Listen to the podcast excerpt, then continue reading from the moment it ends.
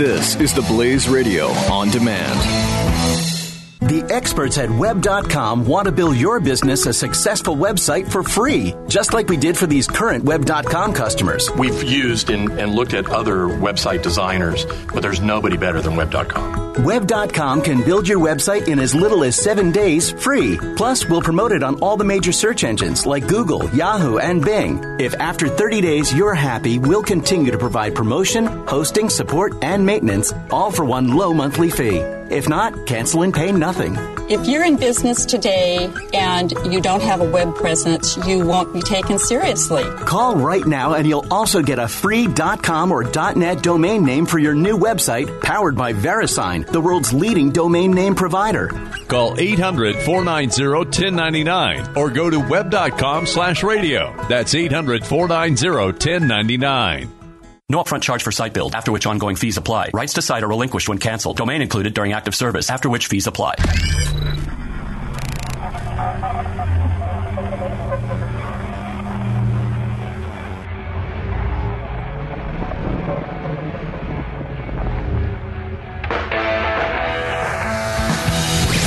Now, spreading freedom across the nation. This is The Buck Sexton Show. Team Buck, welcome to the Freedom Hut. Freestyle Friday is upon us. Very exciting stuff. Uh, it's a pretty beautiful day here in New York City, so I'm in a, in a above average mood. Looking forward to a fantastic weekend, hopefully. Uh, yeah. Some news today, though, first. We got some fun guests lined up, and I want some calls today, please. SVP, s'il vous plaît. 888-900-3393. That is the number for those of you who don't know it by heart already. Uh, please do give a ring. Let's have a chat. And uh, we're talking about whatever you want from the week, from the day, from the future. Uh, you name it, we can hit it. Okay, the transition team. I, I do want to get into the news of the day because it is pretty interesting stuff. Not like crazy interesting, but pretty interesting. Uh, we have the Trump transition, which is the most uh, the most overanalyzed and and media frenzy surrounded transition imaginable. Right? This is everything is oh he might pick this person. Oh my gosh, he might pick this. Oh my gosh, everything he does. Oh no, he had steak without reporters there. Oh my gosh, everyone's freaking out. They're free. They're bugging out. Actually, it's like they got some bad brownies and now they're not doing well with those special magic brownies. They're bugging out. The media needs to stop bugging out. It's just too much now. They need to just learn to chill for a little bit. Um, and, and the transition right now is is getting even more attention than the past few days because well, one, I think all the political reporters are not yet they're not yet making the, the their own transition, if you will, into a period where just covering everything going on with the campaigns and with the candidates and everything else is that's all you have to do. That's pretty easy. I mean, that's really sort of autopilot stuff, right? That's not hard. That's not hard for them to pull off. So they like that. The horse race. The reporters, are creatures, creatures of habit. Reporters like to do things the same way, and uh, that's the, that's the situation. Okay.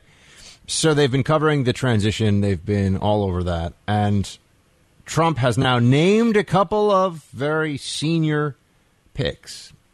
You've got Senator Jeff Sessions, known for his views on, according to the, the Washington Post here, his hardline views on immigration. And you also have Mike Pompeo, Representative Pompeo, who is going to be the next CIA director. He's uh, from Kansas. He has accepted the CIA job.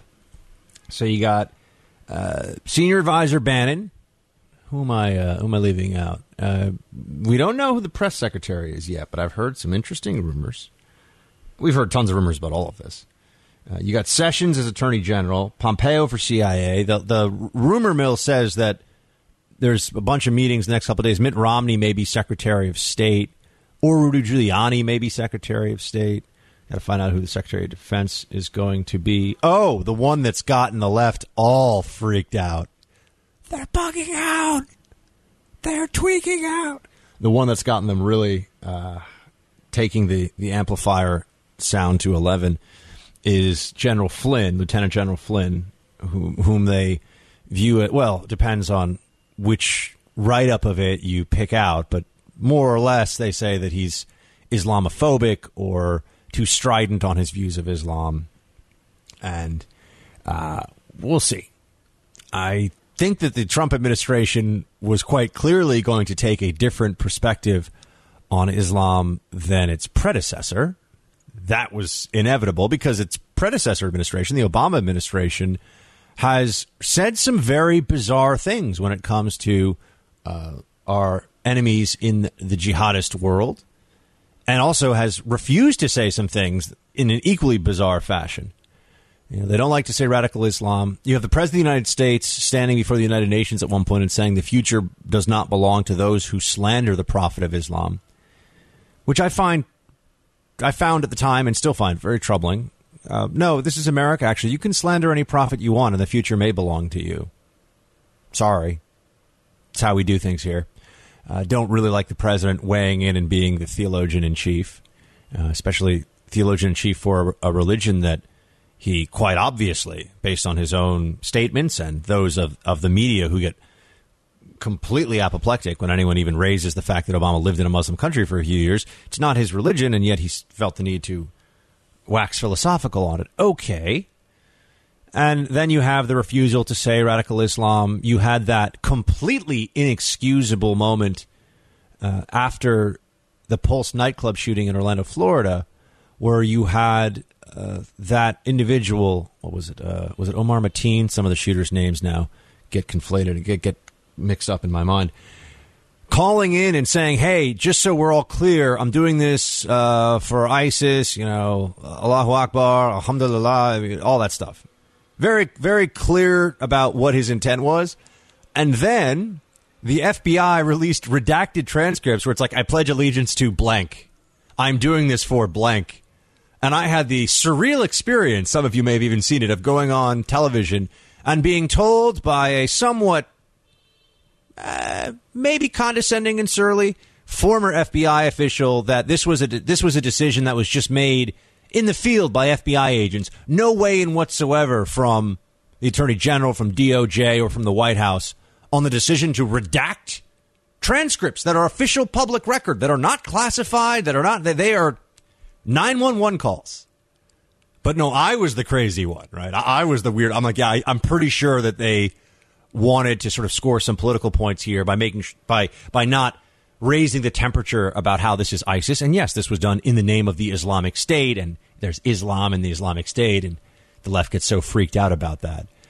But you see, this is all a part of what I like about Trumpism is that they're going to say that Trump's picks for national security are Islamophobic. They're going to pick a few quotes from here or there, and they're going to say, see, he's Islamophobic. And in the case of Sessions, I'm, I'm sure, based on his immigration stance, as well as I know his. Uh, the, uh, the issue of when he was up for a federal judgeship, they're going to say that he's a racist. But we're kind of in this new era right now where it seems like maybe that's just not going to work anymore. Maybe calling someone Islamophobic isn't going to push them out of the public square and get them shunned by a majority of the American people. Maybe calling someone a racist isn't going to force them to cower in fear and beg forgiveness for offenses unknown. Maybe we've reached a new point. Maybe. I'm not sure yet, but it seems that Trumpism has opened this up. Someone wants to tell me that Lieutenant General Flynn is a bad manager, is a bad analyst, has a bad temperament. I've heard that. I'm going to be calling friends of mine this week. Well, in the next days and weeks, I should say, uh, from inside the community, just to get a sense. You know, what do you think of this guy, and what do you think of some of these picks? I like to, I like to pulse my people who are still still doing the work of the global war on terror and see just what their opinions are about the top, you know, the top honchos that are running things. Just you know, Brennan is very clearly thought of as like absolutely an an Obama guy very loyal to Obama, very close to Obama, so he's going. Uh, but calling Flynn an Islamophobe and calling Sessions a racist, I don't think it's going to work this time. I do think it would have worked in previous years. I do think during the Bush administration, even they wouldn't have wanted to fight this fight. But Trump wants his NSA director, and it will be interesting to see during it, for any of the confirmation hearings that are coming. Of course, the Democrats are going to be doing grandstanding, and I mean, get prepared for whomever Trump nominates from the list of what is it, 21, 20 some odd judges that he said he would consider for the Supreme Court. Uh, get ready for a borktastic borking of epic bork proportions. I mean, they are going to do everything in their power to destroy the character and credibility of any truly conservative justice that or nominee for the Supreme Court uh, that is put up by the Trump administration. And they're also trying this now in the media A- after an entire campaign spent not in trying to argue about Trump's policies and the issues, whether articulately or inarticulately stated. Instead of going after the policy issues, what they've wanted to do is make this all about how Donald Trump is bad. He's a racist, he's evil, he's vile. Now they're saying it about his transition team. Now they're saying it about the picks that he has made for senior advisory roles and, and other uh, government slots. They're not going to stop. I really hope that, if nothing else, the Trump administration, the Trump transition team, continues to push forward with the people they think are best. Some of these picks are, are quite clearly well within the realm of, should we say, normal? Oh, that's a huge thing now, by the way. You see, the media is looking for a justification for their continued irrational fear and deep loathing of Donald Trump. And they know that that's in contradiction with the we're objective journalists who cover things and give you the facts. Those things are in tension, in direct conflict with each other, right? You can't just openly hate someone and then pretend that you're reporting on it without any bias. Or maybe you can try to pretend, but anybody who has a reasonably well functioning brain is going to come up with the conclusion that you're a phony. So the normalization of Trump, that's what they're fighting against now because they have to come up with a concept that justifies their continued hostility and animosity while trying to create some sort of a uh, of a loophole for their journalistic integrity. So you'll see this on many sites. Just type in Trump and normalization on Google. You'll see what I'm talking about. Normalizing Trump has now become the buzzword or the buzz phrase. And that's what you should not do. They're already setting the table and making sure that everyone knows that they're not going to give this administration a fair shot. They're not going to give the transition team a fair shot because he's beyond the pale. He's unacceptable. And his nominees for these various positions or his picks, depending on whether they have to be approved or if they're just somebody that gets to hang out with him. I mean, I, I tweeted out last night Valerie Jarrett has been arguably the most important Obama advisor of the last eight years. You didn't see the media freaking out about her. Oh, what? Uh, what credentials does she have? Obama likes her, trusts her. Okay, he's the president. He gets to make that pick. You notice they weren't saying, "Oh, well, Valerie Jarrett. Well, what has she done to earn the, you know, the, the president's trust and the, become a senior advisor, the highest office in the land, all that stuff." They're going to pick apart every person who goes. In. You'll, you'll notice already that politicians who were previously quite normal have now been cast out as abnormal because of their support for Trump. So they can't be normalized now either. This is true of Chris Christie, Rudy Giuliani, go down the list. You're even seeing some people say, oh, well, Mitt Romney, but Mitt Romney denounced Trump in the primary. Yeah, you know what? Maybe we're going to come together as a Republican Party. Maybe this is the way towards unity. Maybe having some establishment Republicans who happen to have a particular set, a very particular set of skills, uh, maybe that would be a good idea for a whole host of reasons. And yet, there, the media reports on this like somehow it's a backtracking on Trump's promises, or it shows that there's. It shows what? They're, they're just trying to find the negative in everything. It's exhausting to read because you're just like, gosh, can you just, just you know, talk about the picks without uh, immediately switching into attack mode, and it's just everywhere. I mean, they hate this guy. They hate Donald Trump and everybody who supported him and everybody who now is willing to go along with him and willing to be on the team in one way or another, they hate all of them. Hate. Not disagree, not dislike, hate. And it comes through in their reporting and it comes through in their analysis. And we've got some picks seem perfectly legitimate to me, sensible enough. Maybe Flynn wouldn't have been my top choice, but you know what do I know? I've been out of the game for a few years. Maybe Flynn's great. The spec ops do- guy, respected among door kickers, at least from what I hear.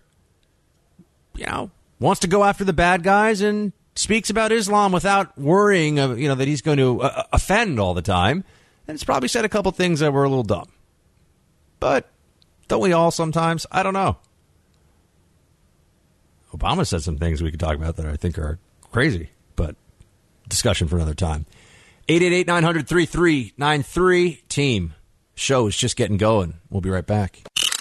This is the Buck Sexton Show. The Blaze Radio Network.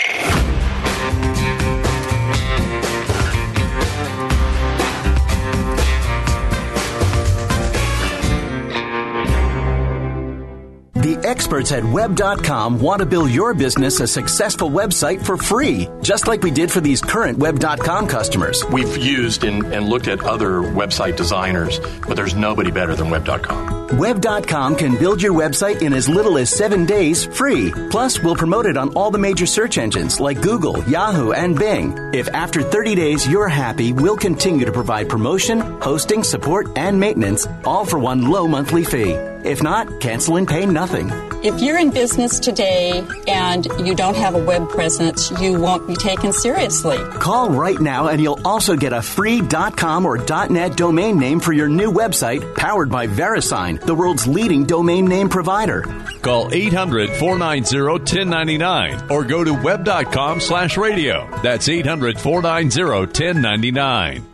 No upfront charge for site build, after which ongoing fees apply. Rights to site are relinquished when canceled. Domain included during active service, after which fees apply.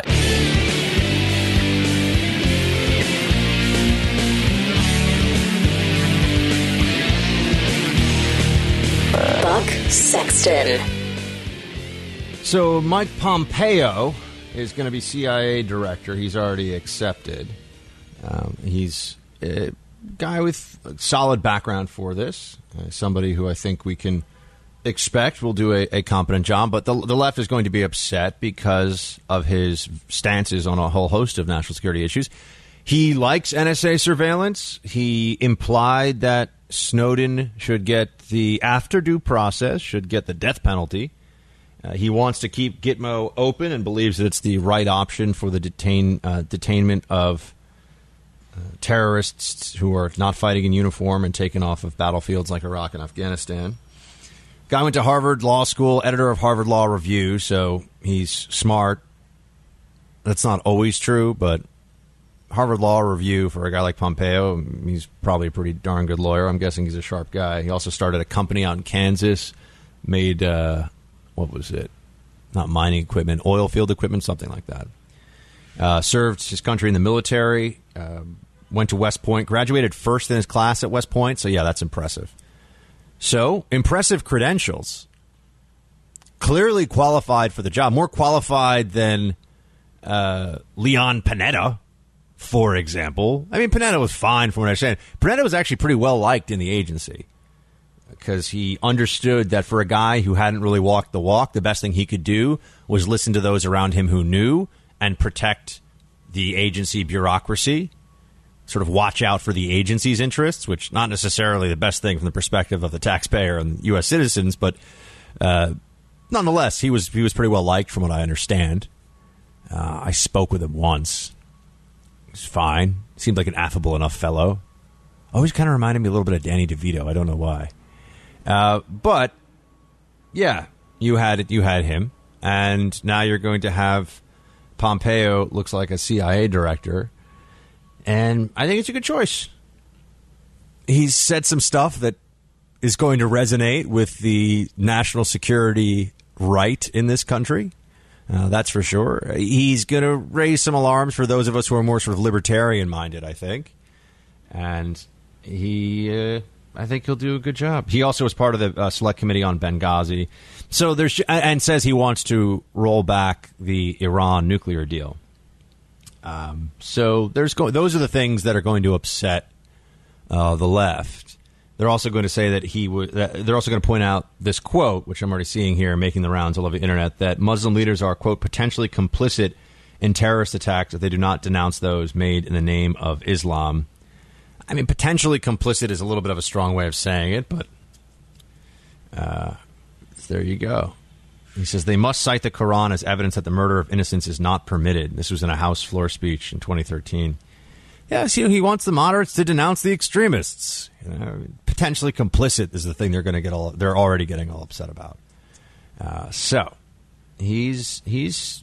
This is what you get though when you when Republicans win, and they've been winning, winning, winning. We'll talk more about that on the other side of the break, but this is what the, the Democrats had built up the presidency so much around Obama and had such expectations in Obama and given him so much leeway that he was overshadowing really the rest of government with the powers that he was taking upon himself, but also just with his sort of persona, the support he had in the press, in Hollywood, media. Uh, now Democrats have realized they don't have Hillary, they don't have the presidency, and they're looking around and, oh, wait, they don't really have much of anything. And that means the Republicans are going to get their way, which is something we're going to have to talk about here in a minute. What that should look like, what that should feel like.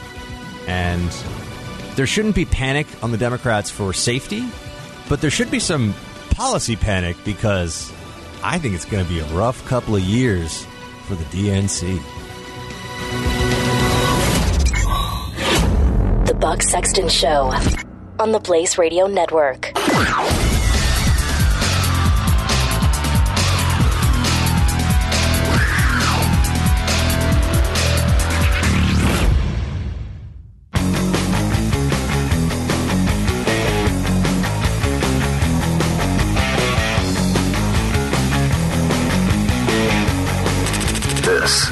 Buck Sexton Show. Sponsor this hour is silencershop.com. Silencer Shop is the place to go to get a silencer for your firearm. They've got a friendly and knowledgeable staff. They're always there to help answer any questions you may have. If you've never considered a silencer before, it is awesome. I fired with a whole bunch of different silencers in my day, and I'm telling you, once you start, you're going to be like, I wish I had been doing this all along. Uh, you just go on silencershop.com. They've got a fantastic selection. They've got great prices, and they will walk you through step by step the process in order to get a silencer, and then you are good to go. So please, team, check out silencershop.com. Again, that is silencershop.com. Help make the world a quieter place. Isn't it funny that you have the Trump transition getting so much negative attention from the media, and yet I'm looking at this and I'm thinking these are good picks. These are good. These are good picks. This, this isn't like a Harriet Miers moment. W W. This this isn't some uh, some weird. I don't know. I, I know there's some criticisms about, about Flynn. I don't think that the Kremlin ties are quite as. I, I don't know. Those don't bother me as much as they bother some other people. Uh, but who knows? I don't really know the full extent of them. Probably, I don't think anyone does. Uh, but the other stuff I'm seeing here about the other picks that he's made and the people who are up for these different jobs, this see this is in fact normalizing Trump because these are pretty normal picks. You know, he's not saying, "Hey, I hear Hulk Hogan's looking for a job. Maybe we, we should make him Secretary of Defense." Although part of me thinks that that would be awesome. Uh, this is pretty straightforward stuff from within the Republican Party. Yeah, they're outsider-ish candidates, but not necessarily. I mean, Rudy Giuliani's not an outsider. Chris Christie's not an outsider. Although Christie's apparently on the outs, but uh, some of these other people who are in the discussion here. I, I, think bringing Romney in, by the way, would be great. It would go a long way towards healing the divide with the sort of never Trump movement and bring, and also bringing a guy who's obviously very even temperament, a real technocrat. Um, inc- impeccable resume, incredibly. I know. I, I was all. I was very pro Romney in 2012. I thought he seemed like a really solid guy to run the country. He wouldn't have been awesome on Jimmy Kimmel or anything like that, but it, he would have run the country well and been smart, and that's what I want. And he's got a lovely family and seems like a very decent and you know kind human being of good character. I this, anyway, I, I know now I'm sounding like like Romney's number one number one fan or something. I'm not a fan of any politician. Remember, we've established that, if nothing else, over the last 18 months or so, that we should take a somewhat cynical or at least a uh, cautious view of any politician. We do not have we do not have heroes. We don't do hero worship. It is an it is an anti-conservative position to put all of your hopes and dreams in a human being. You should just think about their competency and hold them to account for their promises and try to make good choices about who you support. It's about it's a not a question of what that support means about you to your friends and your family and everyone else. It's what that support translates into with regard to policy and actions in government. We should care about action. We shouldn't care as much about perception, personal branding. That's what so much of this all boils down to. So you'll notice that there, there's sort of this fear, I think, that as the Trump tra- the Trump transition, by the way, is totally on schedule. All this stuff, and who cares if it's not on schedule? I mean, if it was a week behind, they'll figure it out. Uh, just at every point, this is just going to get. And I, I'm I'm realizing, wow, that was loud. I'm realizing that they're not going to sort of burn themselves out on this. This is the new normal. Is is just frothy mouthed, rabid Trump hatred from the media. I, I think in perpetuity. I don't think it's going to go away. But the good part about this is that there's going to be a, a sort of mass inoculation of our collective psyche from Islamophobia, racism, misogyny, Islamophobia, racism, misogyny, they, they will have sort of spent themselves. It will be done. It's not going to be the weapon for them politically that it has been up until now.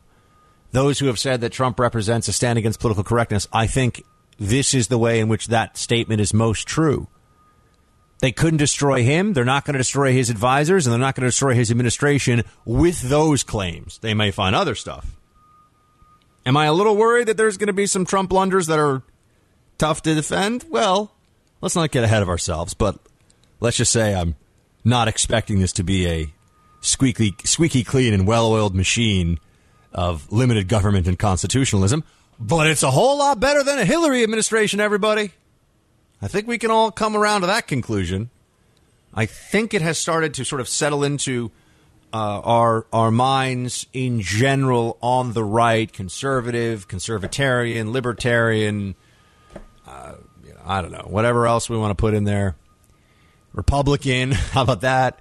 Uh, it's settled into our minds that yeah, it was we we really got lucky that Hillary didn't win. I mean, I shouldn't say lucky because it required a lot of work, and the Trump campaign had to do a lot of stuff and, had to withstand a tremendous amount. But it's all going to be fine. We'll figure it out one way or another. And there's such an obvious movement afoot to create a perception in the public that it's not all going to be fine. It doesn't matter what Trump does. I'm actually at the point now where I think that Trump could start to make overt gestures to the left that should upset the right and a lot of the media will still they'll say it's a you know it's a it's a feint it's fake it's phony don't trust him you know, they hate him so much they hate him so much. Wow. This was a guy who, uh, just to, I, I, just want to point this out really quickly. You have, uh, and this is a hat tip Jonah Goldberg for this on National Review. Um, you have Jamelle Bouie, who writes for Slate, wrote a piece titled "There's No Such Thing as a Good Trump Voter," uh, likening some 60 million Americans to a racist lynch mob. This is a quote from Jonah's piece. Last year, who's Jonah's obviously a super never Trumper, but he's just pointing this out. It's, it was amusing. Uh, last year, Bouie, remember, Bouie says there's no such thing as a good Trump voter now. Last year, he wrote an article with the headline, quote, Donald Trump is actually a moderate Republican, end quote. I mean, which is it, everybody? The left needs to figure this out. Is he a flip flopping squish phony or a hard right Hitlerian lunatic. I, I, need to know one. And of course, we know Hitler comes from the left and he's a socialist, but they just pretend to. There, there's a, a an intentional ignorance of that history on the left. Nonetheless, it, it can only be one or the other, right? It's sort of like the Bush administration. Is George Bush a total moron, or is George Bush some sort of uh, Machiavellian genius who's destroying the country for some right wing conspiracy, whatever? It can't be both. And with Trump, it can't be both. It can't be that he's on the one hand, uh, a total phony, sellout, flip flopper, and on the other, uh, the most conservative president since, well, I don't know. Some of them maybe think ever. He's not even conservative, as we all know, but I mean, pushing conservative positions now. Doesn't that make him conservative, by the way? If you're a pre- interesting question, philosophically, just think about it. If you're president, even if you don't believe, nece- or even if you haven't lived a life of conservatism, but you push through conservative policy after conservative policy, does that make you conservative? He hasn't done it yet. I'm just putting that out there. We'll go to a break. We'll be right back. Buck Sexton. The Blaze Radio Network.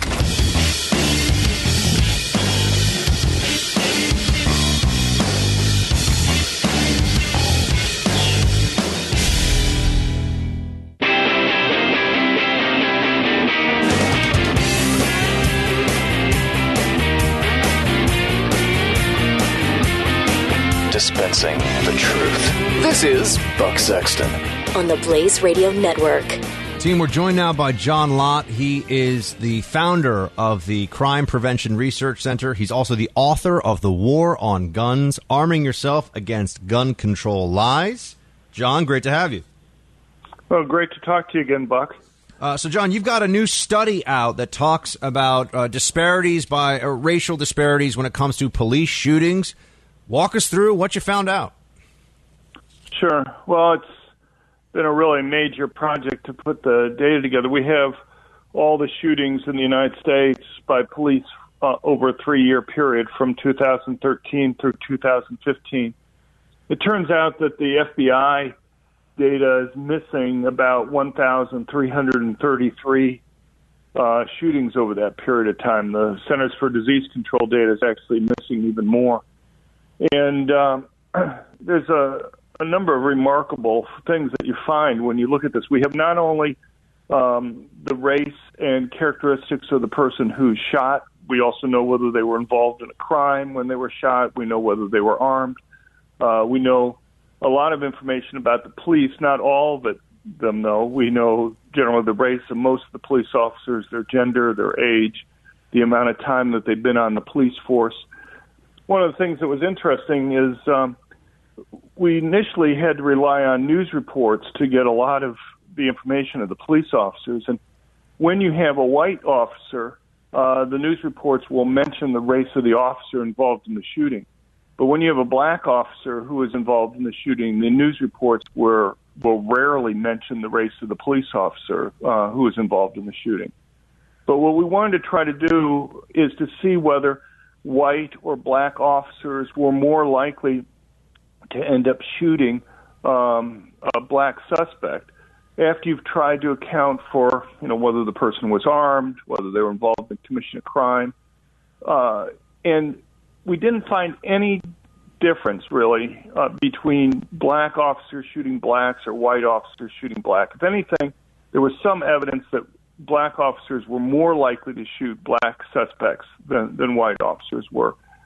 But there was a lot of interesting things that we found in terms of what affected the rate that people would get shot. One is the number of officers on the scene.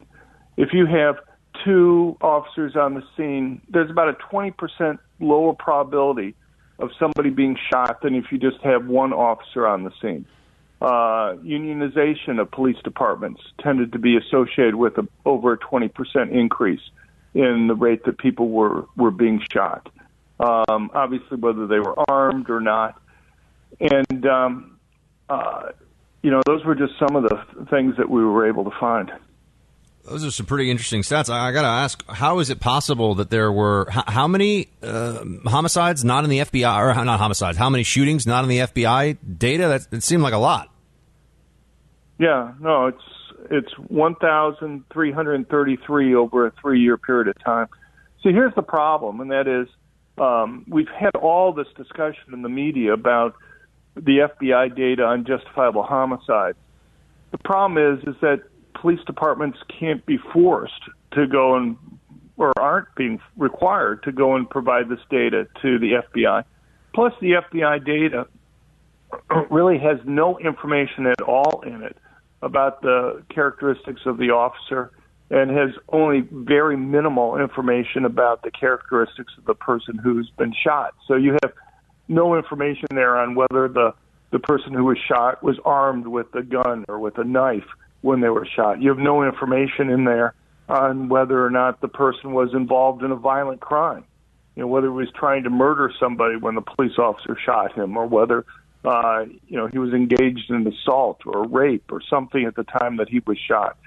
Those types of things, though, are important for understanding why the officer may have uh, ended up having to shoot the person. If if the person was assaulting and beating on someone, and the officer wasn't able to get there to stop him quickly enough, maybe shooting was the only option that the police officer had.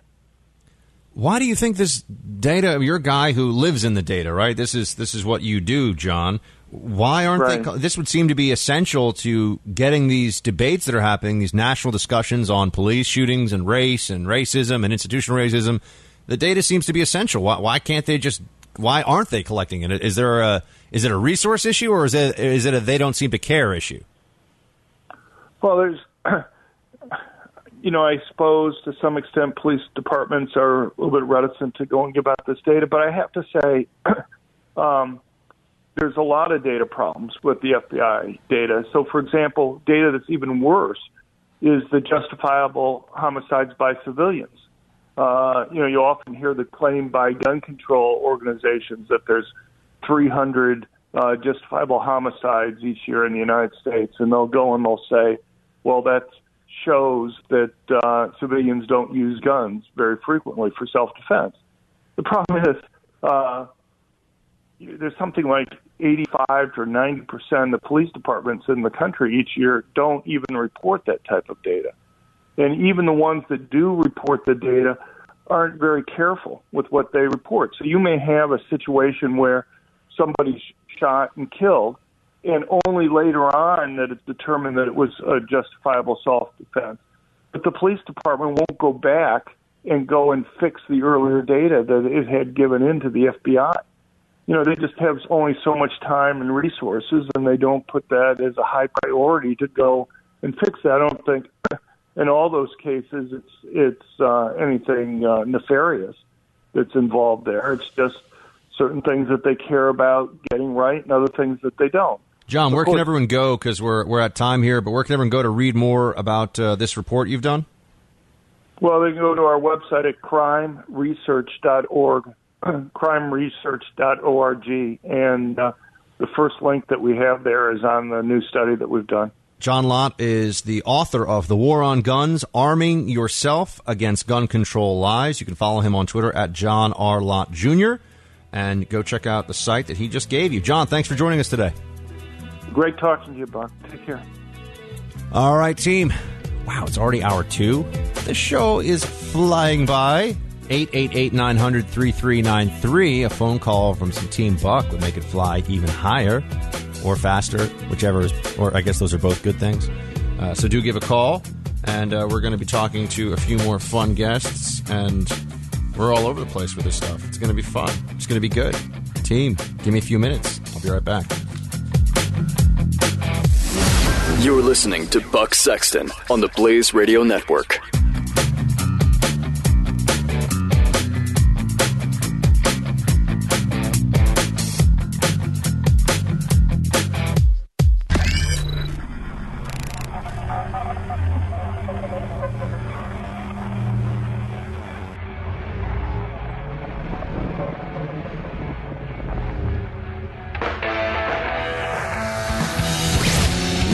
Now, spreading freedom across the nation. This is The Buck Sexton Show. All right, team, welcome to hour two today in the Freedom Hut. We're joined by Betsy McCaughey. She's a former lieutenant governor of New York, a constitutional scholar, public policy expert, and Trump surrogate. She's also a senior fellow at the London Center for Policy Research. Betsy, great to have you back. Thank you. I'm not a surrogate, but I'm an ardent supporter. Oh, sorry, that was in your official I'm not bio a surrogate here. because I'm, a I'm- New York Post columnist, so I. I gotcha. Okay. Well, I'm going to. Uh, someone's going to get a code red, Betsy. There's going to be no, there's going to no, be consequences no. for this. I, I am so proud to say I've been a an ardent Donald Trump supporter from the beginning. In fact, I was just listening to a, a show that I did as the host. I was subbing in for our great friend Laura Ingraham, and uh, I was talking about Donald Trump when when he first came on the stage as one of 17 candidates, and there were so many arguments should they even let him on the stage. And I said, look at this man; he is so talented, and he will bring all those skills to turning our economy around and. Uh, uh, cutting through the enormous bureaucracy in Washington, he's going to be terrific. Well, let's talk about the uh, where we are with the transition and the picks that he has made that have been announced today. I just wanted you to give me your sense of why these are. Oh, first of all, what do you think about these decisions, and uh, what else are you expecting in the days ahead? Well, let me start first by saying I was very disappointed to see the left still adhering to their old playbook and calling anyone with whom they disagree a racist, a xenophobe, you know, that whole basket of deplorables that they brought out during the campaign, they dragged it out again to to attack Steve Bannon, who I think is a really terrific first pick, along with Reince Priebus. So I, I just wanted to put that on the record. Steve Bannon is going to be an enormous resource for Donald Trump, and he's a man of integrity. He was a former naval officer, and uh, I think that those accusations. I read the New York Times front page story where they used that term, accused racist. I read the whole article, and there wasn't one thing in there that even substantiated that kind of accusation. What? Yeah. What this this uh, meme, and I think it is a meme that's out there that there's all these white nationalist ties into both Bannon and the Trump campaign. I never right. see okay, anything material. Can... I, I, just want to say, exactly. I, I, never see anything that actually. Uh, other than a few anonymous Twitter accounts, which who, cares? That means nothing. Where is the white nationalist tie or even advocacy of white nationalist issues? Exactly. These are just the same false accusations that they use against people when they have nothing of substance to say. And really, the nation sees through it. That's why they, the uh, left lost the election, because all those accusations xenophobe, bigot, racist, sexist people just saw that these were empty, empty words. Now, we have in today Pompeo for the CIA uh, Flynn as National Security Advisor, Sessions as Attorney General. Uh, are there any other slots that you feel strongly about who Donald should put forward, or do you have any thoughts on, you know, how how that's going so far in terms of the transition? I think he has a long list of capable people. It's to his credit that now that he's a president elect rather than a candidate, he is looking across the entire spectrum, even inviting in for conversations and in some cases possibly nominations people who did not stand with him at the beginning. What what better indication is there that this man has put uh, partisan scrapping aside to work in the best interest of the nation? Even though we saw a lot of really nasty, one-sided, and and clearly partisan stuff from the media during the primary, there is a part of me, and I just wonder how you feel about this, that is taken aback yet again, despite very low expectations, by the way the media covers this transition process. Uh, you, oh, would think that. You. That he'd have I'm a few days maybe to it. make up his mind. oh no, it's the, the world's coming to an end because he's a day behind schedule. That's right. Not that he even is a day behind schedule, but that's right. I've been watching some of the cable news networks, and all they can do is go negative, right? you know that if they were co- co- covering a Hillary Clinton transition, it would be one puff piece after another on all these wonderful nominees. but as I said, the public sees through this now. You think the public finally realizes that there oh, they no- do. They did. They went to the polls and they voted out not only Obamacare, not only the big spending, a giveaway government, but they voted out the the entire liberal Hollywood, Washington D.C., Wall Street establishment. Well, what do you think about bringing back an establishment figure like Mitt Romney into the circle? You think that that's? I feel like unity for the Republican Party would be a good thing, and there are some ways that Donald Trump could achieve it during this transition period based on some of his picks. Well, my understanding is they're going to be playing golf again this weekend. Is that it? I, have heard that. I think, or they're hanging yeah, out this weekend. Well, I don't know what they're going to do. They're yeah. hanging out, right? Maybe on the golf course if the weather's good. And uh, I think that they, at the least, Mitt Romney has a lot of information and a lot of perspective to share with Donald Trump and vice versa. Who knows if he's really going to be appointed to a position in the administration or whether he'd take it. But what could what possibly could be lost by not taking advantage of that man's experience? So you've been following every all things Trump very closely, and as you said from the beginning, you've been a believer. Oh, from the very beginning, I was so. I, after all, as a New Yorker, I remember what Donald Trump did for this city long before he had his eye on politics. He took a defunct, dilapidated, uh, bankrupt skating rink, and literally the city had tried six or seven different contractors to get the thing fixed up, and year after year it was broken. And he turned it around under budget and ahead of schedule. Then he did the same thing with the carousel in our big Central Park. Then he built a huge public golf course. I mean, he New Yorkers understood that this man had the ability to really succeed at whatever he touched. And he operates some 185 profit making ventures around the world. I remember when the two candidates, Clinton and Trump, first filed their financial disclosure statements.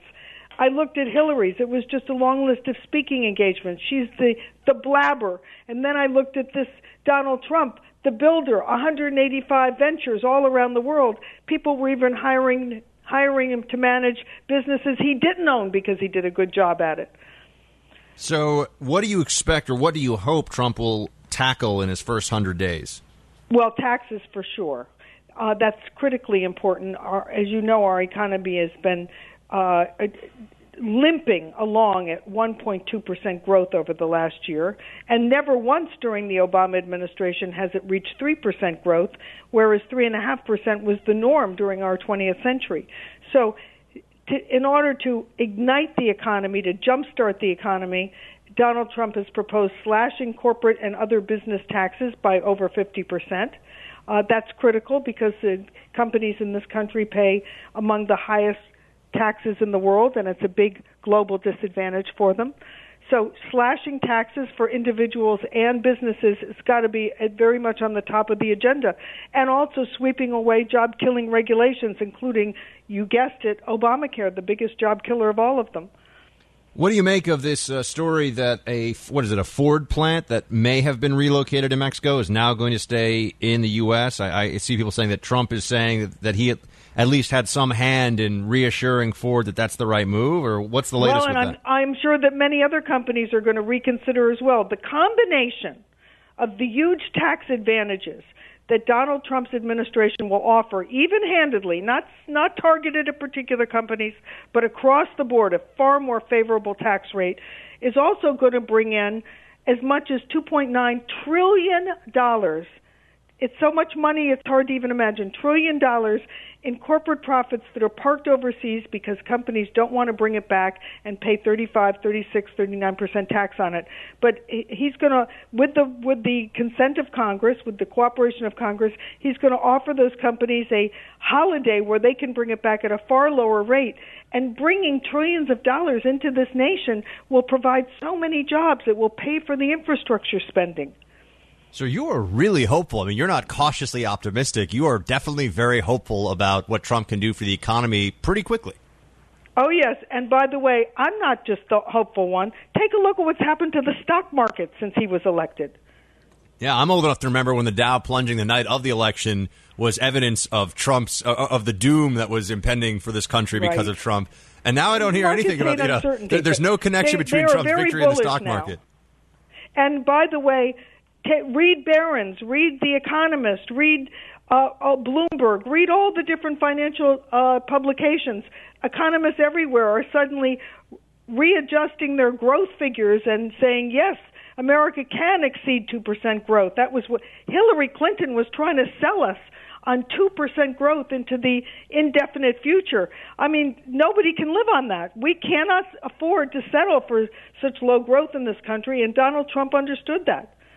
On the individual tax rates, by the way, he's he's not. Well, what's he going to do for just those of us who have to pay Uncle Sam every year?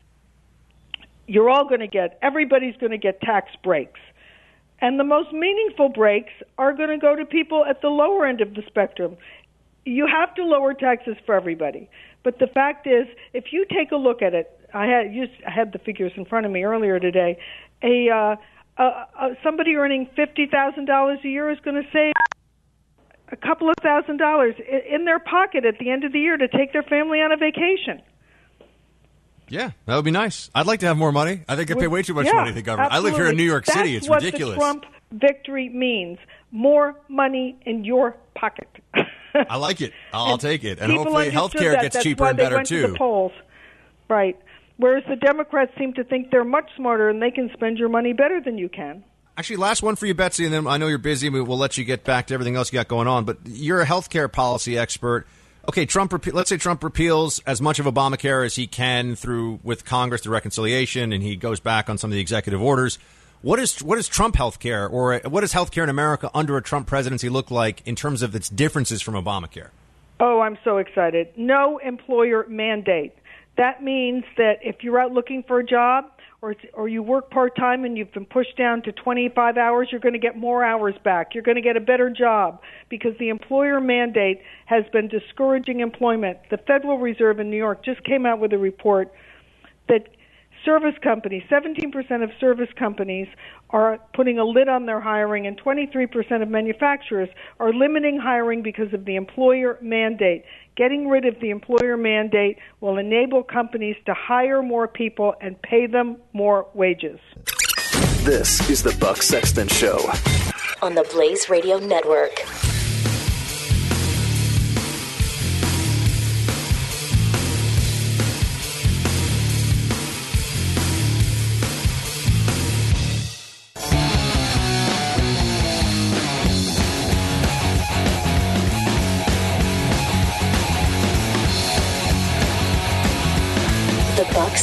Show on the Blaze Radio Network. Whose streets are streets, man? It's not my president, man. Whatever. Trump's the worst, man. It's it's just like march in the streets and let's just like never shower and just be upset about stuff. Because Trump. I I think that's a decent summary of most of the protests I've seen here in New York City. It's like he's just like yeah, he says he like is totally cool with LGBT rights and people, but like he hates them, man. Based on what exactly? But uh, it again, I I guess that doesn't really matter. You've got all these protesters out there protesting the results of an election. Okay, it's kind of a weird thing to pro.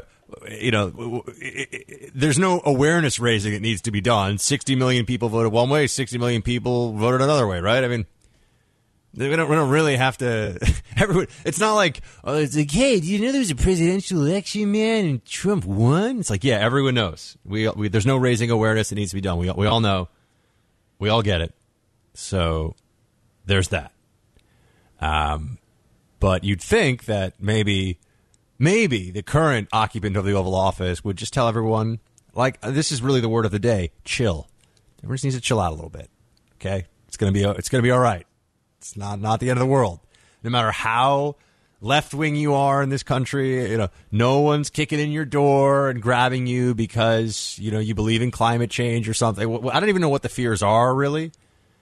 Uh, no U.S. citizen is going to be deported because of his or her religion or any of that stuff. U.S. citizens, other people don't really have the same rights. So let's that's the way it works. You know, illegals are illegal. Okay, um, but Obama, Obama weighed in on this one. Classic Obama fashion. Sort of less helpful than he could have been. I think is a fair way to put it. Play clip three, please. One of the great things about our democracy is it expresses itself in all sorts of ways. Uh, and that includes people protesting. Uh, I've been the subject of protests during the course of my eight years, and I suspect that there's not a president in our history that at some point hasn't been subject to uh, these protests. Um, so uh, I would not advise people who feel strongly uh, or are concerned about uh, some of the issues that have been raised during the course of the campaign. I wouldn't advise them uh, to be silent. Could he advise them to use less profanity in the presence of children and old people on the street who are just trying to go about their business? I'm, I'm just saying. I'm just wondering. You know, is that does the coarseness of our discourse matter when it is directed at Republicans or Donald Trump? Nah, of course not. Oh, look what I just did there. Uh, it's very annoying. Very annoying. It, it's the same hypocrisy plague that the left uh, suffers from on any number of issues. Uh, Burning a flag when there is a Republican president is a show of patriotism and the First Amendment, right? Burning a flag when Obama's president is racist. But also, Republicans don't burn flags because we respect the flag and those who fought for it. It's a little different. We have a different mentality about that whole flag thing. But nonetheless, you know what I'm saying. It all changes, right? The anti war movement under Obama magically disappeared. Where's the. There's like a couple of code pink crazies. At least they're consistent, but the other ones just magically disappear. All right, war in Afghanistan, war in Iraq, bombing, bombing bad guys all over the place, and yeah, bombing people that we don't even mean to bomb too. That happens. That's that's also going on under this president. Not a lot of concern about that. Just wait until you have a Republican commander in chief, and all of a sudden it'll be like Trump lied, babies died, and there'll be all kinds of stuff, all kinds of idiot protesting going on.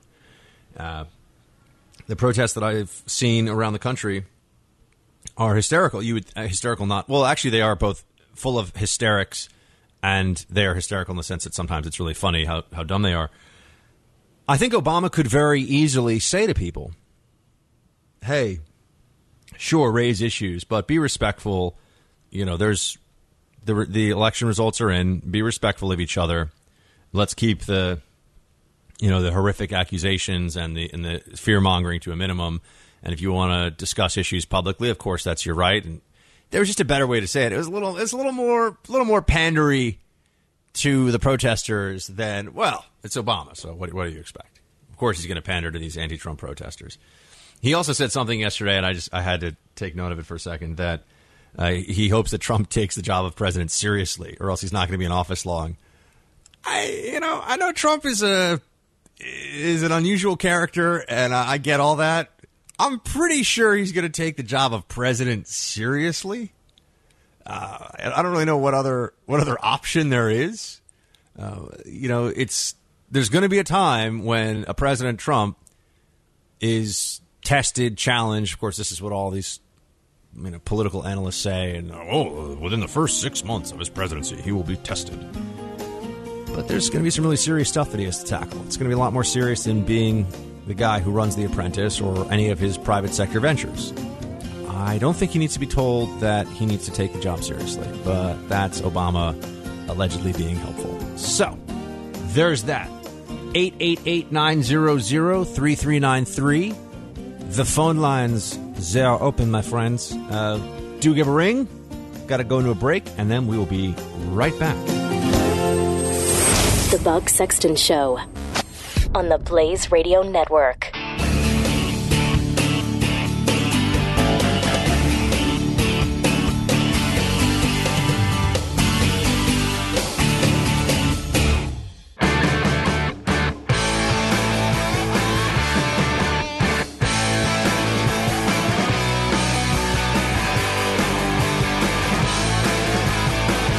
Listening to the Buck Sexton Show, only on the Blaze Radio Network. Mike Flynn with the whole RT thing, I will say, if because uh, uh, I keep it 100 on the show, um,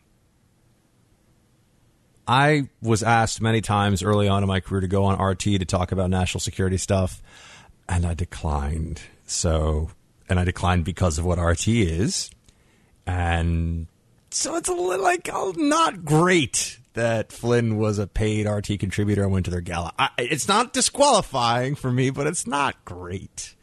But loyalty gets rewarded in the Trump campaign, apparently, and so he's not going to be national security advisor. Oh, we're very fortunate to be joined now by Heather Mac Donald. Uh, she is a Manhattan Institute senior fellow and author of the book, The War on Cops. Going to talk to her about her latest pieces. Heather, great to have you.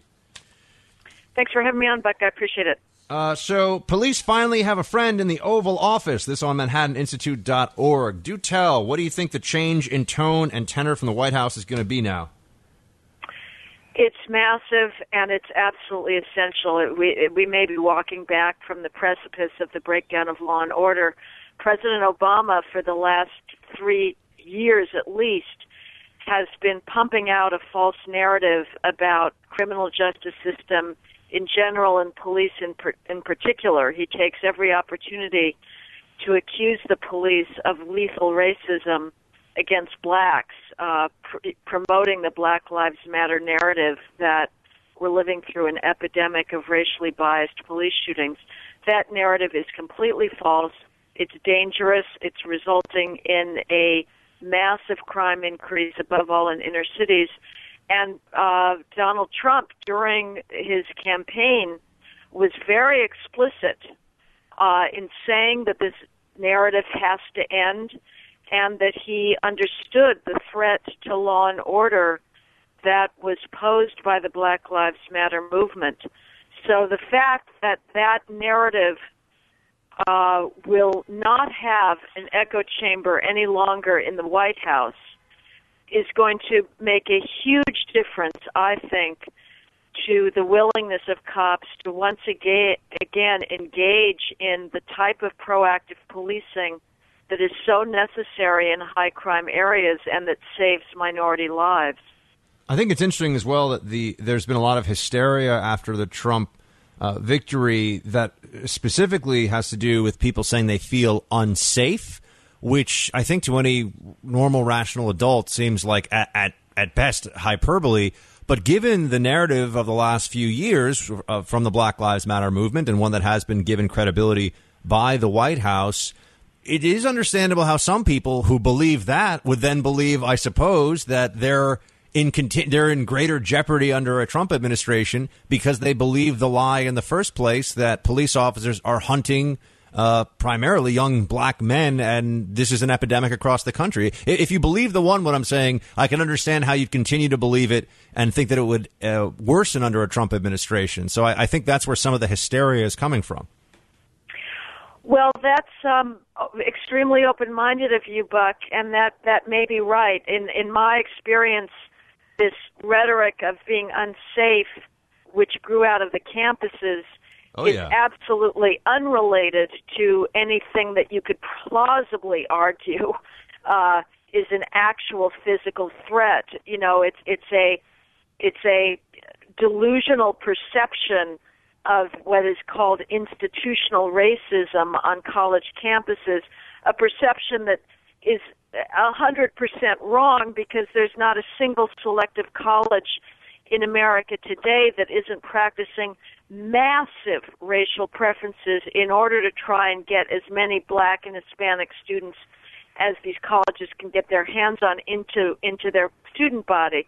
But but I suppose yes, if you if you do believe the Black Lives Matter narrative that we've got an epidemic of racist police shootings, uh, one could possibly, in good faith, think that Trump was going to uh, empower the cops to shoot black males even more uh, out of bias. Still very But wrong. I- it just seems like it might be a ling- might be a lingering after effect of, a- of a narrative that's uh, that's received far too much uh, credibility from both the media and from. And by the way, I, I always commend you uh, for being willing to go on uh, various networks. I don't have to name any specifically right now, but various networks and take the heat from people who just don't care when you present them with the facts on this. It, it does not matter. It, it doesn't compute. It doesn't penetrate. They just want to lecture, well, you and the rest of America, me, everybody, about how racist the cops are all the time. And it does seem like Donald Trump is going to at least put something of a stop to that.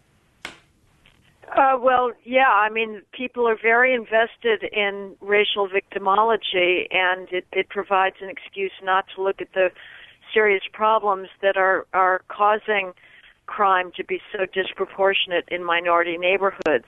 So, you know, it's it's kind of amazing to me. Trump gave a fabulous speech uh, in August in West Bend, Wisconsin, following the anti-cop riots in Milwaukee, where he was the only one of, of the presidential candidates to say, "Look at something's going on here. Black lives are being lost at a record rate thanks to police backing off."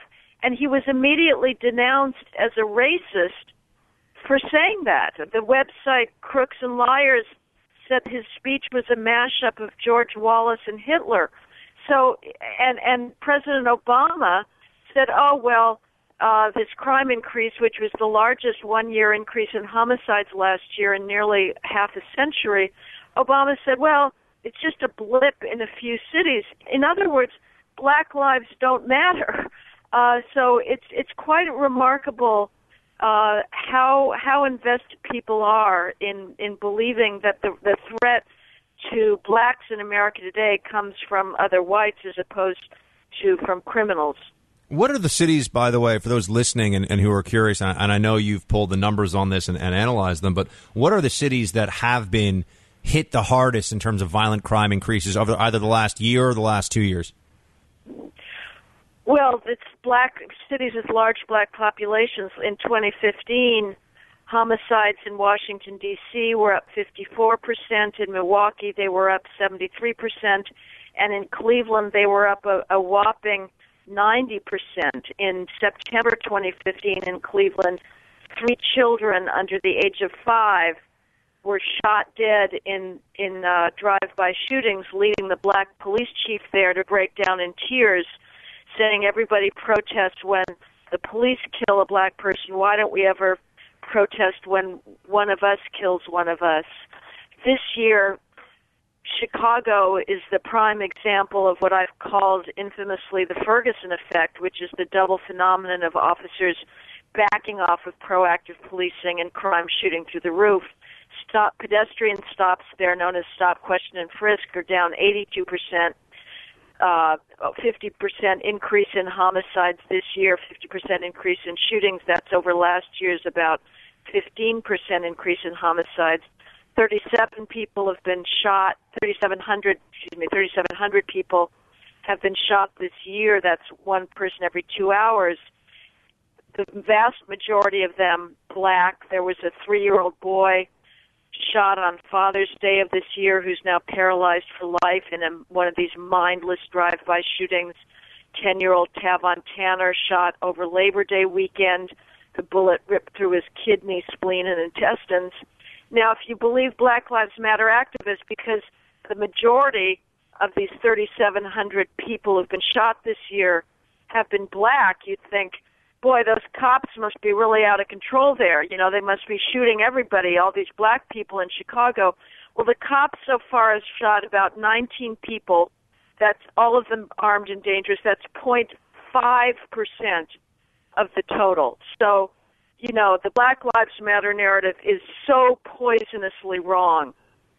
Yeah, uh, look, I, I totally agree with you, and I'm really happy that you're out there doing the work you're doing to just present people with, with the facts and, and the numbers on these things.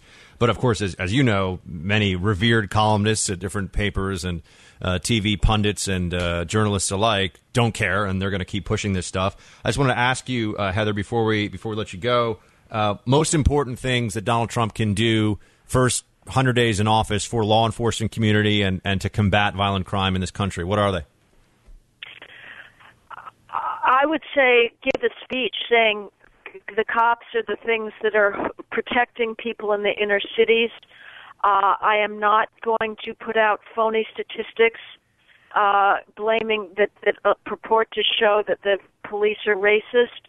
I'm going to back officers where it's justified. If if there's an officer who should be off of force, of course, my Justice Department will look into that. But I'm going to have standards of review that take into account crime rates.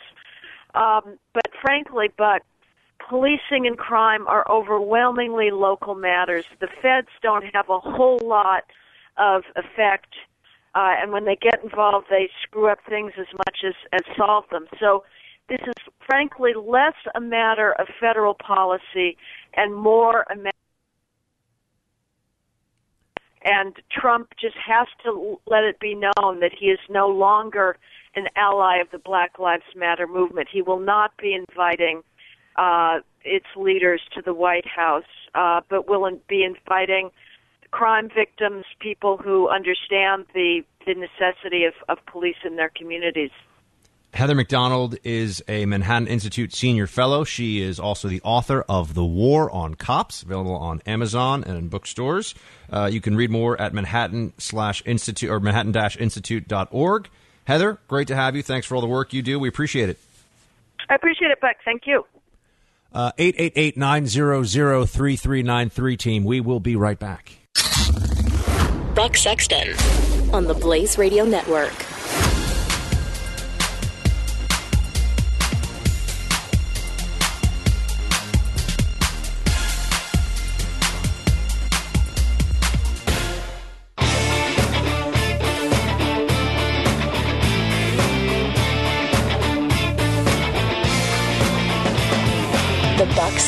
Show. According to the American Heart Association team, Americans age 40 and over don't produce enough nitric oxide, and they're only producing 50% of the levels they did at age 20. Now, this is a bunch of science I'm dropping because I want to tell you about our sponsor this hour, Super Beets. Look, beets are a nutrition gold mine. They've got all kinds of awesome vitamins, minerals, electrolytes, and dietary nitrates. Beet juice is rich in, rich in nitrates, but do you really want to drink beet juice? No. Super Beets gives you the benefit benefits benefits of three whole beets in just one teaspoon. And Super Beets has no beet taste. It is delicious. It's not sugary. It's not like some energy drink, and it doesn't make me crash because it is all natural. I'm very confident telling you that you should try this out. I know that I feel an energy boost from it. I think it is fantastic. So give this product a go.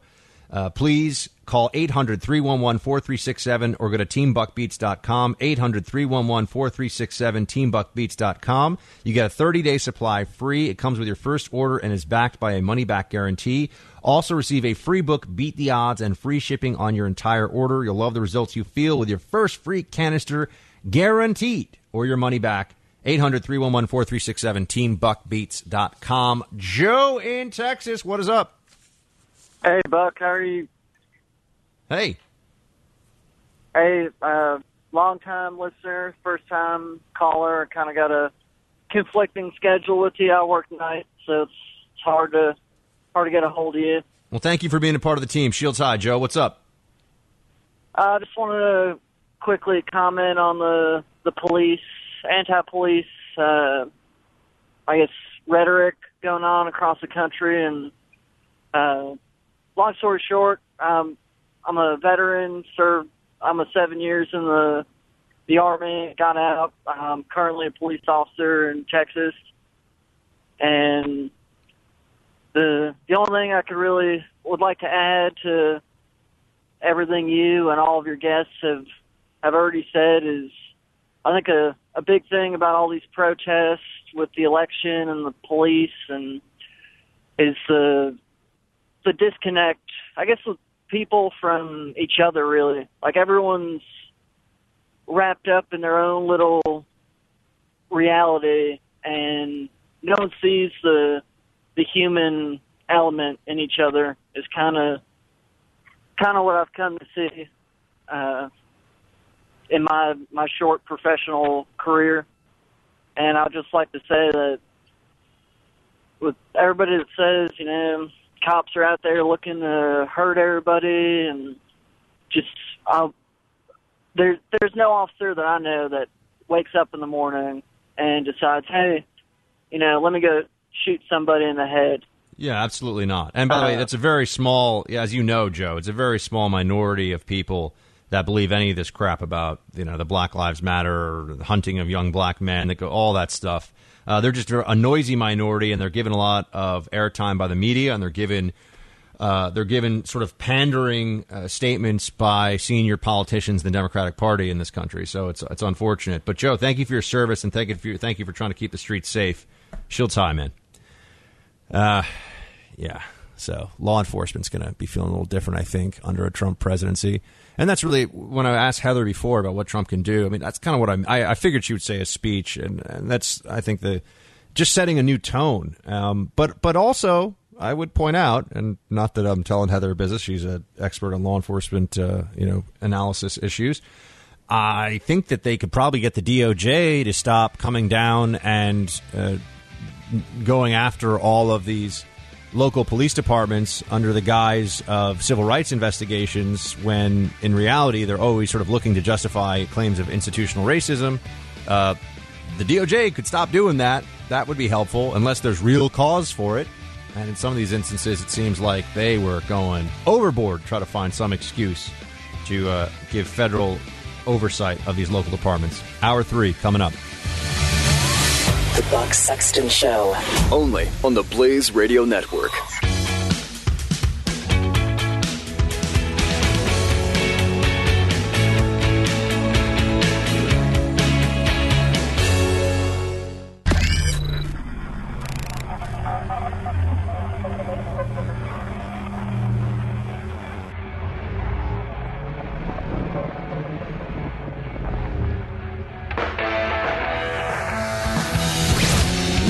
Spreading freedom across the nation. This is The Buck Sexton Show.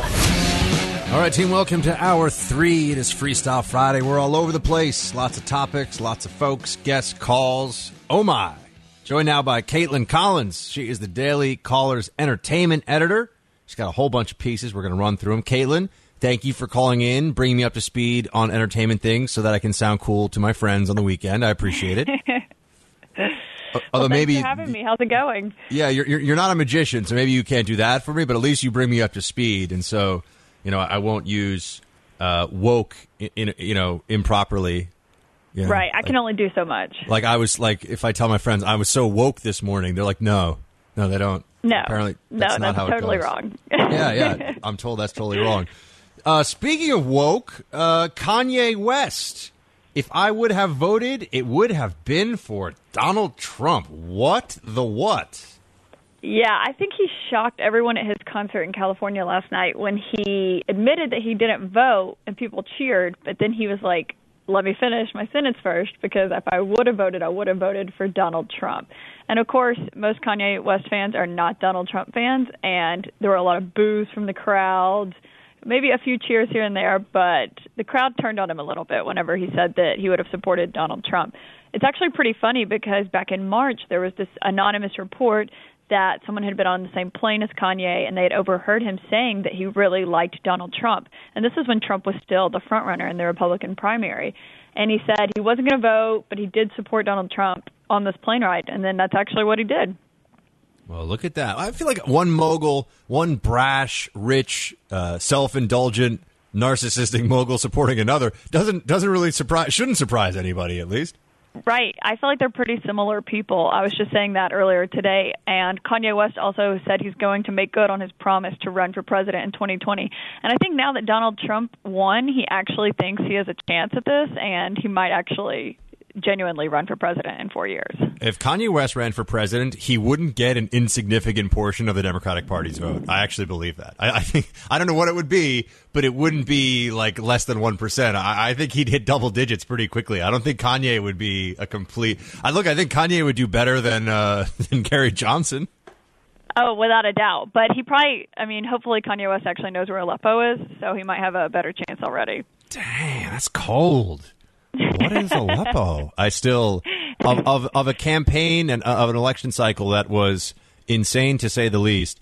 That was one of the most jaw dropping moments. Actually, There I were still there were so many this season that you forget about them. I was thinking about that the other day, but yeah, as someone who voted for Gary Johnson in the last election, I feel like I have the liberty to say that.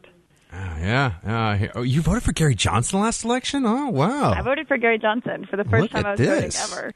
Interesting, interesting, Collins. We're learning all kind of new things about you here. All right, uh, we got another one here. This is this gives me the sad the sad face. Duck Dynasty is done after eleven seasons. I guess fi- I guess there's only so much you can watch of a bunch of guys with beards being like, "Let's go duck hunting." I mean, yeah, I think they ran out of ideas after they were like teaching like their daughter how to drive and things like that on the show. I think they just kind of ran out of stuff to do. I mean, 11 seasons is a long time. Um, but I think it kind of came as a surprise to a lot of the fans. I mean, they're filming or they're airing the 11th season right now. So I think those Duck Dynasty hardcore fans are a little upset about it. But apparently it was the family's decision. They they figured 11 years was Yeah, that, that's an incredibly long run for any show. I mean, to to be fair, that's that's a, a wildly successful run for a TV show, and I know the ratings, especially in the beginning, were huge on it. I forget the gentleman's name, but the older gentleman who's one of the I, I don't know one, one of the guys uh, is hilarious. What's his name? Si. Si, S-I. Yeah, Yeah. he's great. I mean, it is crazy. The show's been on for five years. Seems longer than that. Yeah, I know. Insane stuff. Oh, speaking of uh, of the crazy, Paris Hilton voted for Donald Trump. This is Yes, unsurprising yet she again. I feel like, of course, she did. Right. I know. People, I, I was reading on Twitter yesterday, and a lot of people, I got a really surprised reaction from people. And I don't think it's so surprising at all. I mean, obviously, she's in the Hilton family. Her family's been friends with the Trumps basically her whole life. And I don't think it was surprising at all that she voted for him. No, I, I, would expect I would expect that she would. I'm sure that yeah, the, the Hilton family, the Trump family know each other know each other well. Uh, they're actually she grew up in New York City. Her little sister uh, was very close friends with some of the some of the people that I knew here in the city, and uh, she was quite a partier. I will have you know.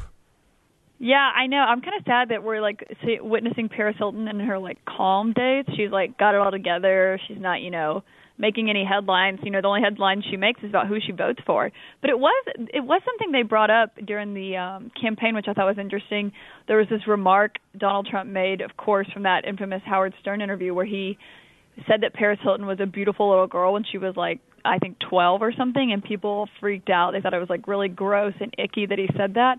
But um apparently there's no bad blood between them. I guess not.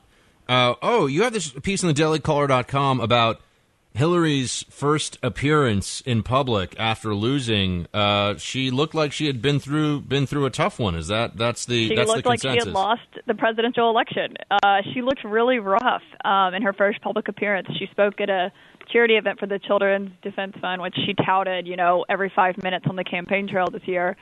And um, she looked a lot different, and a lot of people were really quick to notice that um, she just looked like she'd had a bad week. And I think whenever you think you're about to be president and you're not, it's a pretty bad week. I don't think it gets any worse than that. Yeah, there were a lot of people. I mean, the, the stuff about the popping of champagne corks the day or the day Yeah. of the day before the election already. First of all, if any, if I were uh, if I were in the the position of a would be president, but the election hadn't happened, and I saw anybody on my staff early celebrating, they would they would be sent to some far off island, never to be heard from again. Like that would be it. They'd be Dunzo for me. So I think that I is know the the reaction at her party on election night was actually um, somewhat comical because it was you know they they opened it to the public and they let everyone come. It was this big party. Everyone was excited. A lot of the media had already written their stories saying Hillary Clinton won, and they were drinking and hanging out. And then as the numbers started to come in and Florida happened, people were really stunned and they like cut the footage of CNN at her party.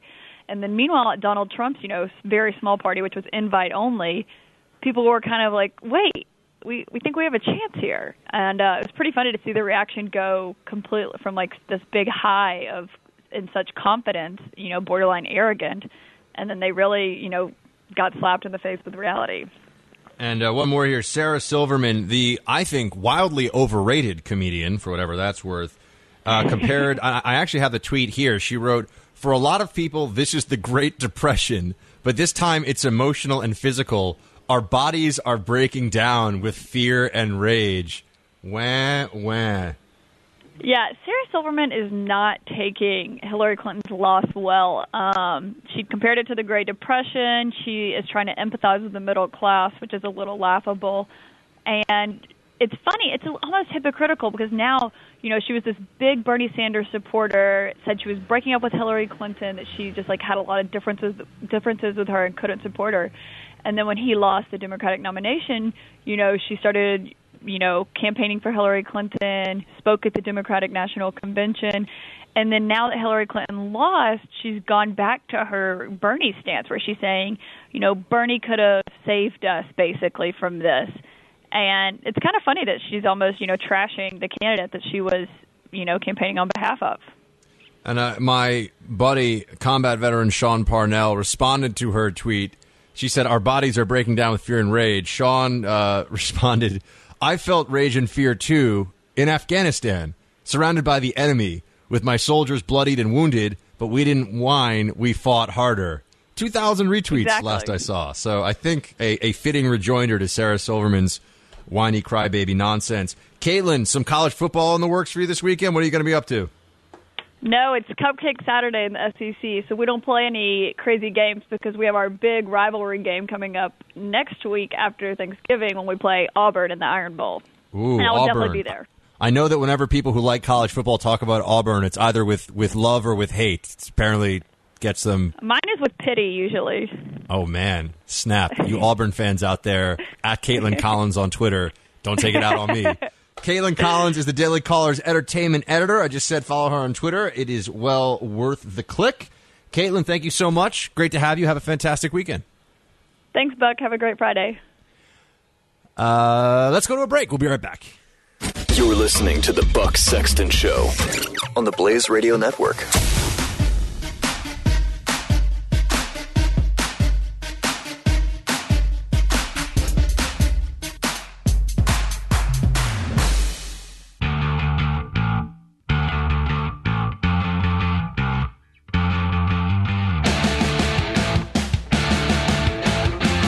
This is the Buck Sexton Show.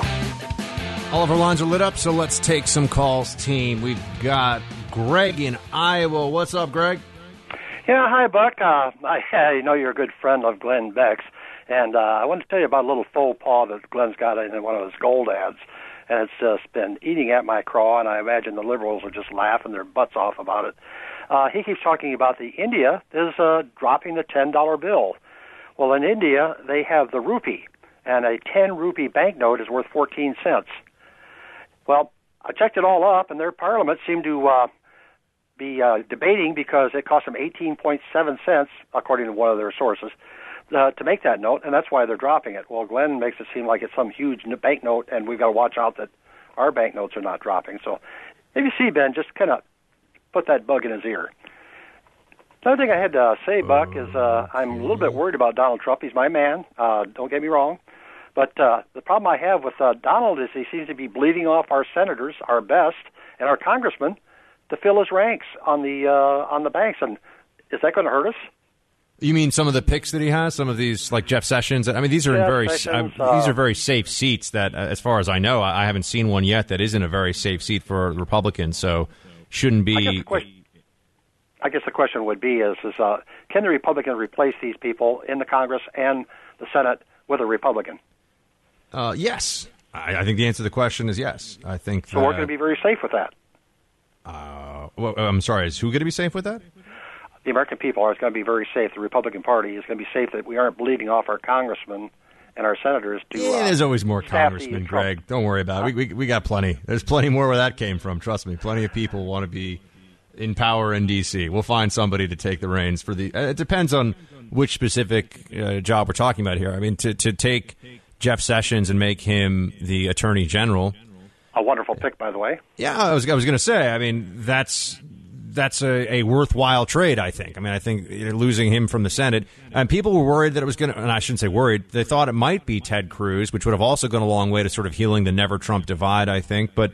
Uh, others are very pleased that Cruz will stay in the Senate and will be kind of holding the Trump administration to account where it should on, on conservative policy issues and, and legislation. So, yeah, I mean, look, it's a very complicated. A lot of different ways we can take all this, but so far, the only pick that I'm a little that you know I don't know if it was the best pick. I'm not. I don't have a problem with it. I just uh, Flynn came on my show. He was very nice. Um, he's a he's a patriot and he served his country very honorably. Um, is he the best person to be the national security advisor? Well, you know, if he gets along with Trump really well and he's loyal, and yeah, I, I, I guess I'm kind of still thinking about that one. I'm, I'm, I'm still. The other ones, though, to me seem great. I mean, I think Pompeo as CI director is a really strong choice. I think Sessions as the uh, attorney general is really strong. Um, the other ones that are being discussed right now, I know there's a lot of rumors, but they all seem like pretty legit, uh, legit options to me. So we'll see. And uh, I, I have absolutely no idea what you're talking about with those rupee notes or whatever before, but uh, I guess I'll look into that. Greg from Iowa, Shields High, man. Thank you for calling in.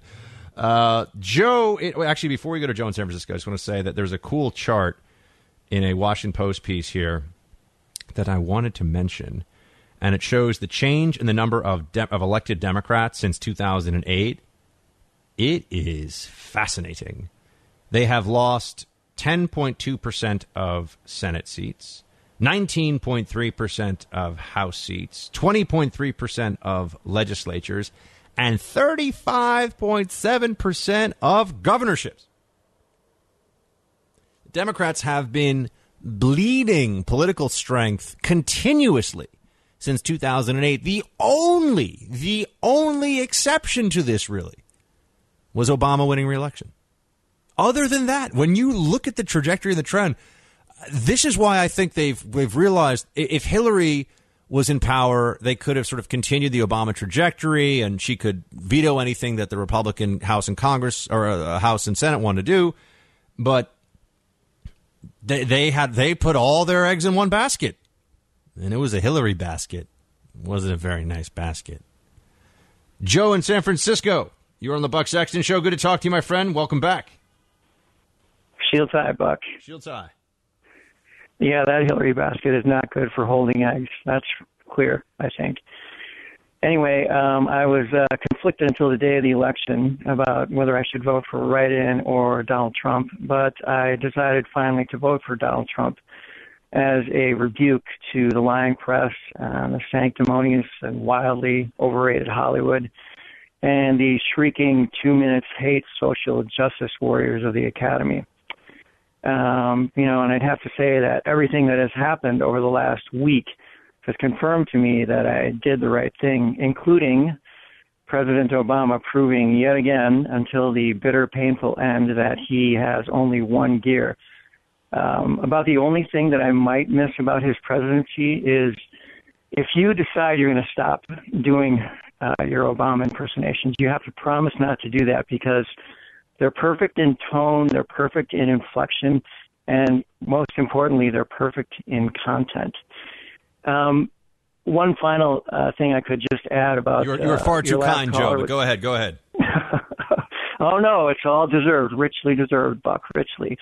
Um, so uh, I read an economics blog by a, a website by a man called John Mauldin, and I would highly recommend it to you. It's he has some of the best analysis. It's not too complicated, but if you want to dig in and go for the complexity in the actual reports, you know, he includes things, um, auditors' reports from the IMF and all sorts of things.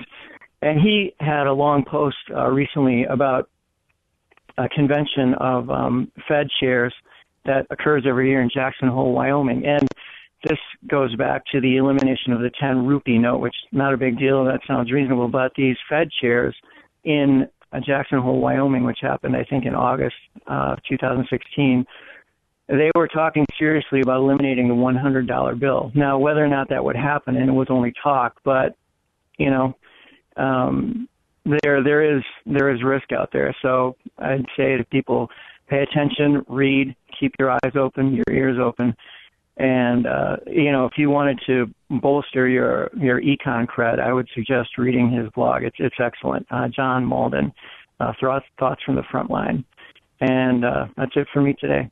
Thanks for taking my call. Rock and roll, Joe Shields. Hi, man. Thank you for calling in. Good to talk to you. Um, yeah, we'll see. We'll see. So much. so early to be judging the Trump administration because uh, there is no Trump administration yet. Everyone's so freaked out. I do think, though, that everything we've seen since the election, it just bears repeating. I know I've more or less said this to you already.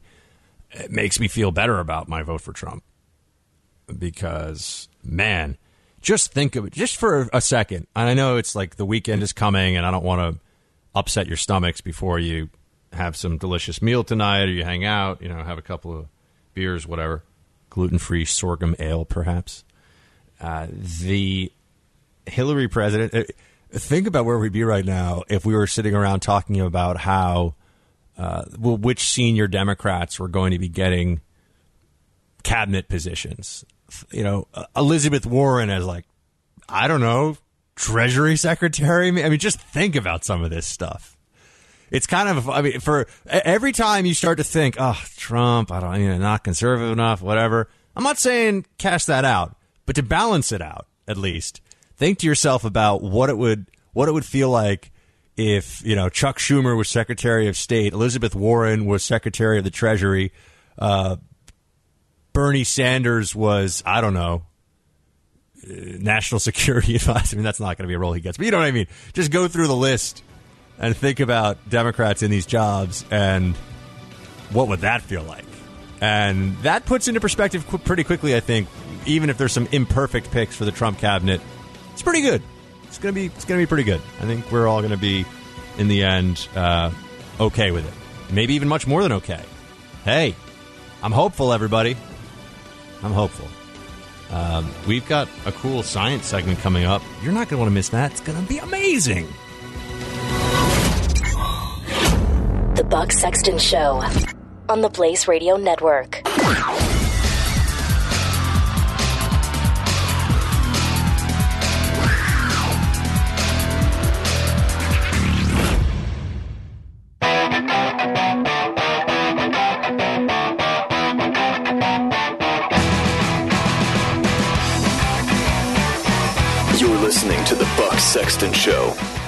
All right, team, it's Friday. Let's have some fun with science. We're joined now by Professor of Planetary Sciences at MIT, Richard Binzel. He's one of the world's leading scientists in the study of asteroids and Pluto, and he's part of the team that published a new paper suggesting that Pluto is harboring a hidden ocean beneath its frozen surface, containing as much water as all of Earth's seas. Professor Binzel, thank you for calling us.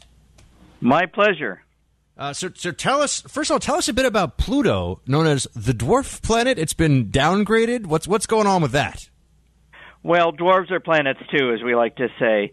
Uh, Pluto is part of an, a, an entire zone of bodies out beyond Neptune. There's probably about a dozen Pluto-like objects there, and uh, it doesn't matter what we call it. Pluto is a fascinating, fascinating place. Tell us a bit about it before we get to the ocean beneath the surface. What are some of the basic things we should know? It's what forty times more distant from the sun than the Earth is. Give us some fun facts. Exactly, it's 40 times uh, away, further away than the Earth is, and so at that distance, uh, the temperature is about minus 400 Fahrenheit on average. And uh, what that means is that uh, almost everything is frozen. Uh, nitrogen that we have in the air of Earth is totally frozen on Pluto, and water is, uh, is so cold that water is as as hard as rock. But we see Pluto's uh, covered with surfaces covered with different kinds of ices, but there's this one very strange place. It's the heart of Pluto that many people have seen in those images, and we think that heart was formed by originally formed by a giant crater. That uh, big object that struck Pluto made a giant crater. These are the sorts of things that happen when you're a planet. Now, the ocean beneath its frozen surface, how would that work given that ocean liquid, so cold? People are probably wondering how does that happen? Uh, and also, what would that mean? How big a discovery is this? Well, what we think uh, is going on is that Pluto has just a little bit of heat inside, just like the Earth has a lot of heat that generates volcanoes and hot springs. Uh, Pluto still has a little bit of that original heat. It comes from radioactive elements from in all the planets when we first formed, and uh, that that upper layer of ice per- adds sort of like a protective blanket. And just inside of Pluto, you can still get to a temperature of uh, uh, 32 degrees Fahrenheit, and uh, get to the point where the the water can be uh, liquid or at least slushy. And maybe there's a little ammonia, which is uh, also present at Pluto, acts as a little antifreeze and helps helps keep that one layer a little a little uh, slushy, but not not all frozen solid. Containing as much water though as all of the Earth seas, that seems like a lot. Well, we think this uh, this layer that we think is liquid or slushy uh, is global, and so uh, you've got a uh, you know a few you know a few thousand mile uh, diameter uh, planet out there, and if you can make a roughly a 50 to 80 mile thick layer um, uh, everywhere throughout that whole ball, that's uh, that's a lot of liquid. Now, you're also an expert in near Earth objects such as asteroids and comets. Uh, first of all, your your take on the movie Armageddon. Uh, any any actual interesting science in there, or is it just an excuse for Ben Affleck and Bruce Willis to uh, emote? Mostly an excuse, uh, but the fact is that there are asteroids that over geologic timescales uh, do hit the Earth. So it is a science fact that from time to time uh, things at the Earth. I mean, we get little meteor showers all the time, but the really big objects that uh, could threaten the Earth uh, happen. They do happen over sort of million year time scales, um, but um, probably not in the uh, probably not in our lifetime. But uh, we're working on making sure we find all those to make sure we don't get caught by. Would, would we? Would we? Now I do sound like I believe Armageddon. Sorry for this, Professor. Would we know if something big was coming our way? And is there anything we could do to stop it? So the large objects we have found. Uh, about 90% of all the large objects out there that have any capability of, of hitting the Earth in the next few centuries. Um, so for something really large at the moment we we wouldn't know a lot that we would do but um, given enough time uh, the idea is the basic idea is the most important thing we can do is find objects that might be hazardous find them many many decades in advance and give us give ourselves plenty of time to think of a strategy for how to deal with it well what would those that, I mean, the, the obvious next step then is we want to know what could we conceivably do to deal well, probably Bruce Willis won't be available, but uh, if we have a lot of time, you could uh, think of um, trying to uh, do some sort of propulsion maneuver with it to try to nudge it just a little bit.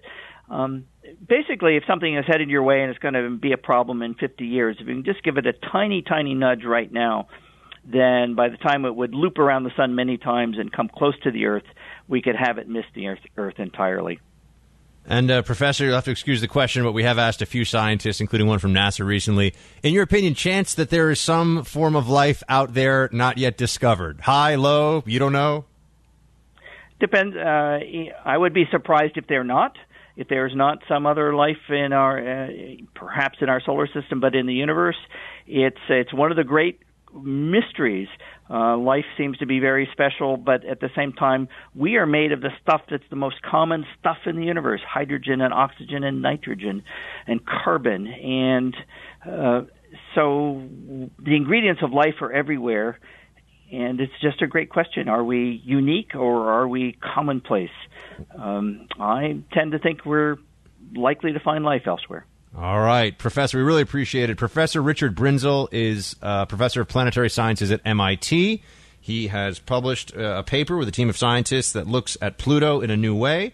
Professor, thank you so much. Have a good have a good weekend. My pleasure. You too. I like talking about the space stuff just because I don't know that much about it, and so it's my radio show. And if I could take an opportunity to learn some cool new stuff, that'd be great. Uh, so there we go. I figured. Do we have uh, somebody on hold, or is, no? No, we do not. Sorry, that's uh, my mistake. Uh, so it was fun to ch- chat with the professor there. Um, he again another another scientist who tells us that he thinks there is a pretty good probability that there is at least microscopic life out there somewhere. Isn't that interesting? By the way, I think I might. What's the movie that's out with the? Um, I can't remember her name. Amy Adams. People say it's good. I might go see it this weekend. I never go see movies, but do you know what I'm talking about? Arrival. Is it good? Did you see it?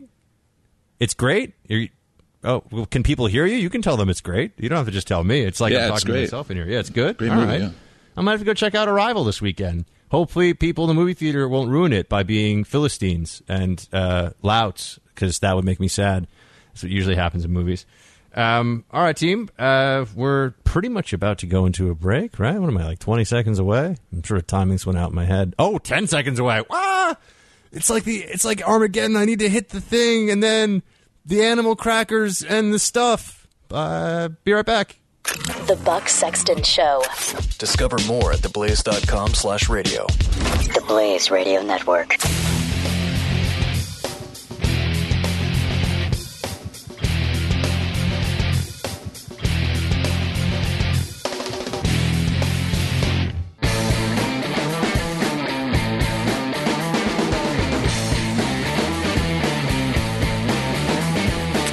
This is the Buck Sexton Show. Hey, so, you know, I've been meaning to talk to you, team, about what President Obama is going to do these last few months here in office. And this would be uh, quite a move. Uh, there's a growing chorus of voices out there that are saying that Obama should pardon 750,000 uh, illegal immigrants. They call them young, un- young undocumented dreamers. Uh, that he should go beyond the temporary shielding uh, from deportation that he gave them under a 2012 executive order. Uh, this is DACA, Deferred Action for Childhood Arrivals. Uh, he's possibly going to just give them total amnesty, which he can definitely do it for any individual. Doing it for an entire group, I think he can also do it. So, yeah, he could do this. 750,000 of them uh, deciding to just give them a, a pass, uh, even though they are not legal citizens of this country. Um, White House is saying that the president's clemency power cannot confer legal status, according to Bloomberg here, on an undocumented immigrant. Only Congress can do so. Well, yeah. But what if the Obama administration decides to leave that up to the courts like they've done with so many other things? And he just signs it and then see what happens. Leave it as sort of a political issue for the Republicans to have to then handle on their side of things, taken to the courts. And even even if legally speaking they're correct, it'll seem like they're taking legal status away from these uh, quote dreamers. Uh, so that, by the way, they gave information, including their fingerprints and their the home addresses of relatives, when they applied for this back in 2012. This is deferred action for childhood arrivals. They also got renewable two-year work permits and social security cards as part of the program. Uh, this is essentially a giant list of illegals that they could use to deport people if they wanted to. I don't see that happening. Uh, I don't think that this is on the priority list for deportations. Deferred action for childhood arrival individuals are, I would assume, very low on the list. But this is going to uh, shake things up a little bit. I think we'll see uh, President Obama at least talk a bit about this. Um, they also, by the way, at the bottom of this Bloomberg article, because this stuff just never, these lies never die, they say that Obama has deported more people than any prior president, formally removing 2.8 million people since taking office, compared with 2 million under George W. Bush. That's because they changed the definition of this is how this administration plays the game. They changed the definition of deportation to include anyone caught crossing the border and turned back. Right. So if you are stopped by border patrol and turned back, that's a deportation. Um, so this notion that Obama is the, as has been said, the deporter in chief. Well, that's only it depends on the meaning of of deportation, literally. So I, I just think that um, this would be uh, quite a political bombshell to drop on his way out if he were to try and do this. Uh, people will say, "Oh, but." The, the White House saying, "Oh, this is left to Congress." Well, they're floating this out there, right? So that's for starters. They're trying to see what the public reaction to this would be.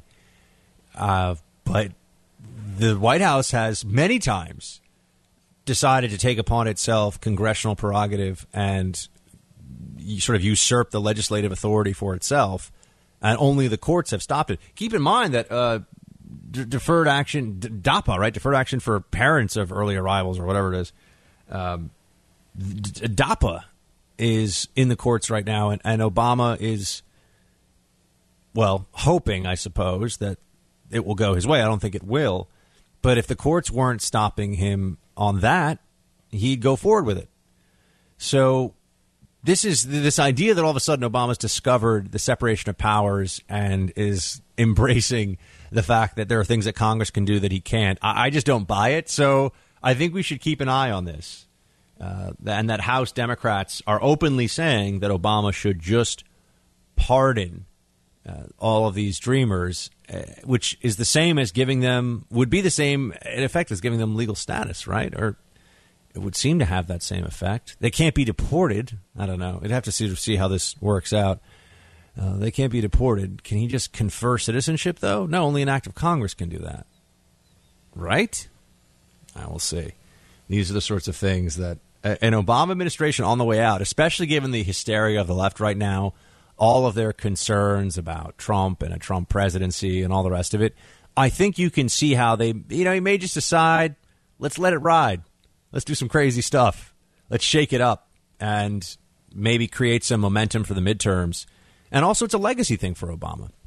Remember, the three big issues for Obama have always been uh, climate change, which his legacy on that is mixed, but he certainly did everything and more uh, in, than was in his powers to try to push climate change hysteria stuff. Uh, health healthcare, Obamacare, of course, number one did get that through. There you go.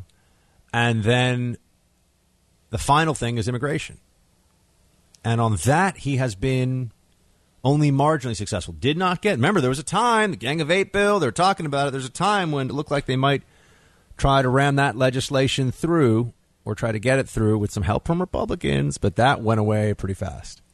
And then he started doing it with executive orders. Those executive orders can be undone by Donald Trump, and I think he will undo some of them. I don't know if he'll undo the deferred action for childhood arrivals, though. I do think that they are the the reason the Democrats always talk about dreamers is that they are the most sympathetic class of illegal alien.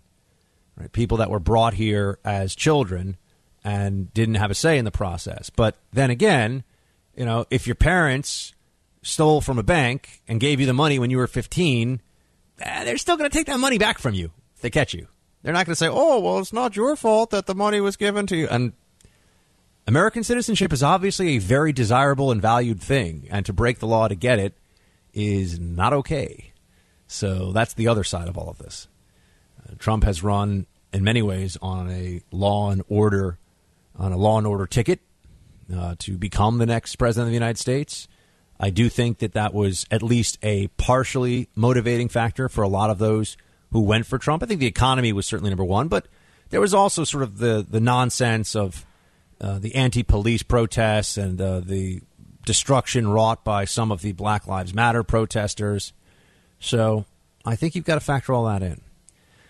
All right, team. I am uh, running over to uh, CNN 3:30 Eastern. I'll be talking about some of the things we've discussed actually today on the show. So if you're near a TV or if you have the CNN app, you can toss it. Hopefully around 3:30 ET. They might make me wait there for 10 or 15 minutes, and not, you know, who knows? I might even, I don't know. Maybe they'll. I'm hoping they do the segment, but I'm supposed to be on at 3:30 Eastern, uh, so you get a chance to hang out with me on TV if you can. Uh, please do download today's podcast and uh, have a fantastic weekend. I'll be looking forward to being back on air with you all weekend until Monday. I'll be in Dallas, 9 to 12 Eastern, Monday and Tuesday, in for Glenn. Don't forget. So I'm in on the big show Monday and Tuesday. Until then, chill time.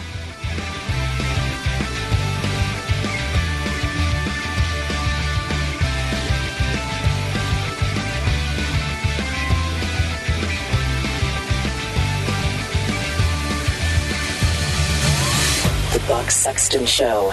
Only on the Blaze Radio Network.